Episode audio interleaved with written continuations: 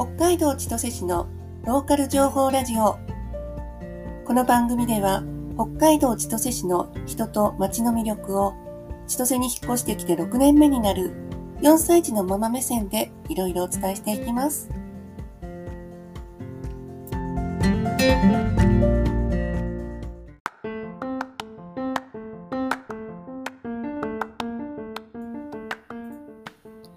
前回まで私が出産子育てを通して千歳を好きになっていった話をしていましたが今回から本編スタートです。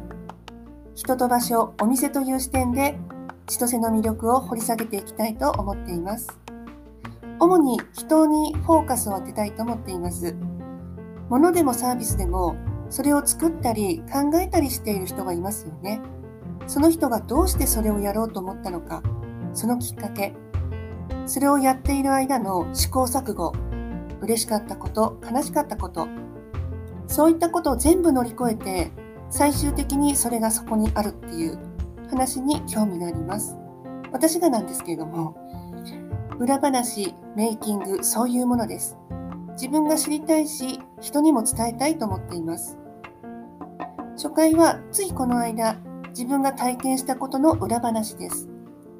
私はフリーランス個人事業で IT 屋さんを始めたのですが、地元の情報サイトに取材してもらいました。マイプレって聞いたことありますか？全国展開の地域の情報サービスで、マイプレ千葉とか、マイプレ静岡とか、各地のバージョンがあるんです。で、千歳恵庭周辺はマイプレ千歳恵庭。戸菓子電機さんが運営しているって知った時は驚きました。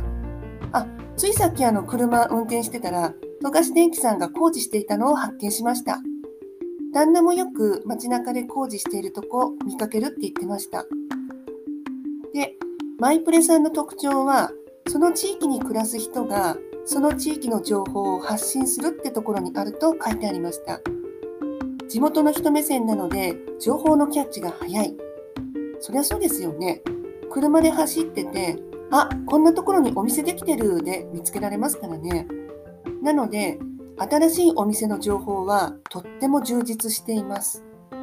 そんな中、私です。千歳の小さな IT 屋さんです。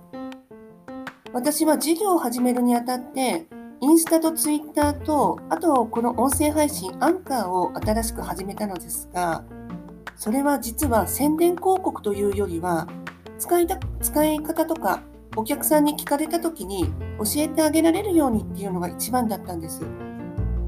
結婚して6年くらい IT 系の仕事はしてなかったので、その間に台頭してきたインスタは少し覗いたことがある程度でした。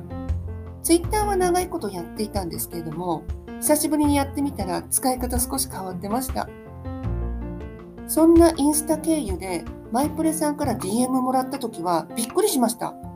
え、私？え、どうしよう？って焦っちゃいました。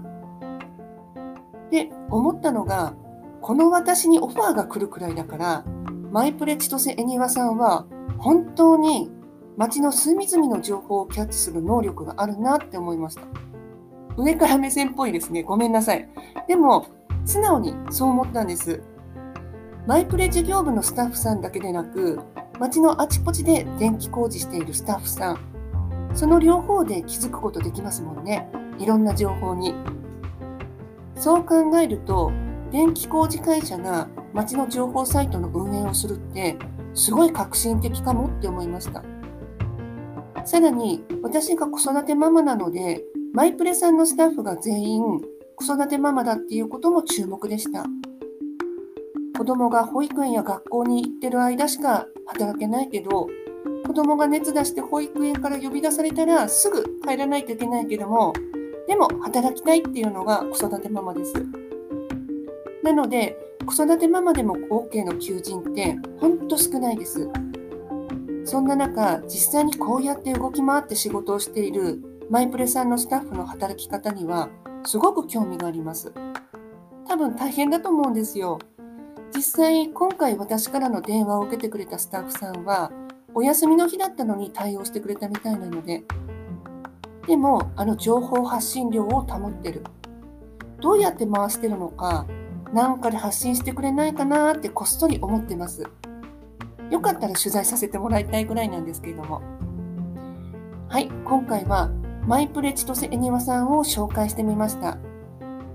インスタにも裏話載せたんですけれども、それとは違う話をしてみました。インスタアカウント持ってる方は、後で URL、あの、記事のところに載せておくので、そちらも覗いてもらえると嬉しいです。今回も長くなりました。聞いていただいてありがとうございました。次回はどうしようか、実はまだ決めてません。いつも直前になってから浮かんだことを話しています。でもよかったらまた聞きに来てください。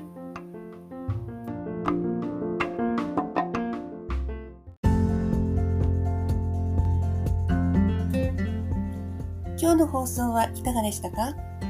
もしよろしければ感想お待ちしています。千歳に引っ越してくる予定の方からの質問、疑問もお気軽にどうぞ。では、お聞きいただきありがとうございました。